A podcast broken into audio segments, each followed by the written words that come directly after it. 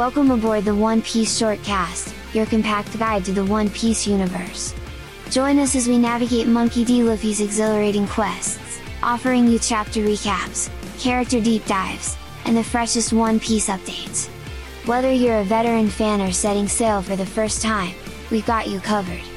So, hoist your Jolly Roger and embark on this thrilling adventure with us. All aboard the One Piece Shortcast. Adventure awaits!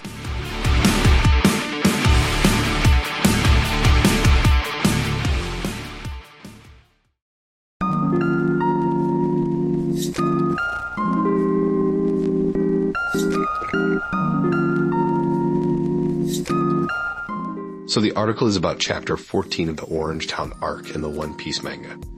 It's titled Reckless. In this chapter, Mohji returns to Buggy to warn him about Luffy, but he collapses before he can give Buggy all the details.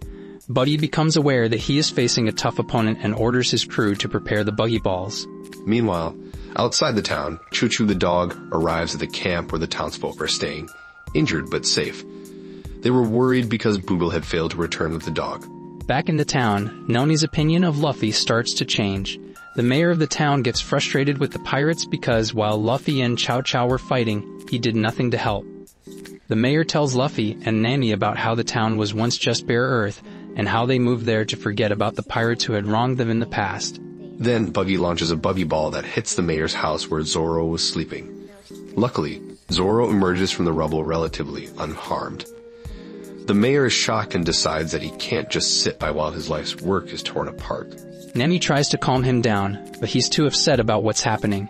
As Buggy prepares for a second attack, the mayor stands in his way and makes a stand against the pirates. Meanwhile, Luffy, Zoro, and Nami make their way to confront Buggy. And that's where the chapter ends. It seems like things are really heating up in Orange Town. Definitely. I'm excited to see what happens next with Luffy and his crew. Agreed. Well, that's it for today. Thanks for listening, everyone.